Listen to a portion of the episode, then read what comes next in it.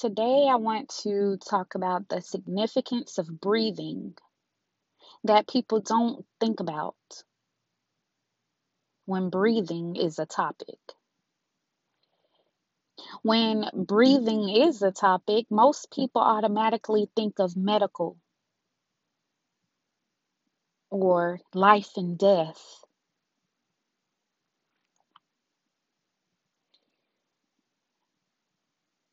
In this case, breathing is definitely medical, and which is related to inhaling and exhaling. But what I want to do is take you elsewhere when breathing is a topic. So, yes, true indeed. We breathe in, which is inhaling. We breathe out, which is exhaling.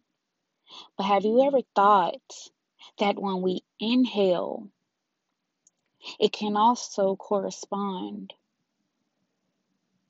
with your future, while exhaling corresponds with your past. So let's think outside of the box a little deeper.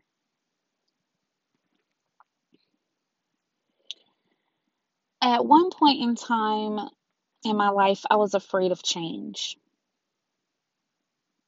After getting tired of a situation, I had no choice but to face my fear because I knew I wanted something different, but better, of course. I must say that all change is not good change, but when a change involves the Lord, it can't go wrong. Yes, there will be a test and trials, but only to make you stronger. Long story short, I transitioned in my situation. I exhaled the past and I inhaled the future. The past was the situation that I transitioned from. I inhaled the future, which is where I'm at today. I knew initially I had to change the way that I thought first because, according to the book of Romans in the Bible, what we think becomes a reality.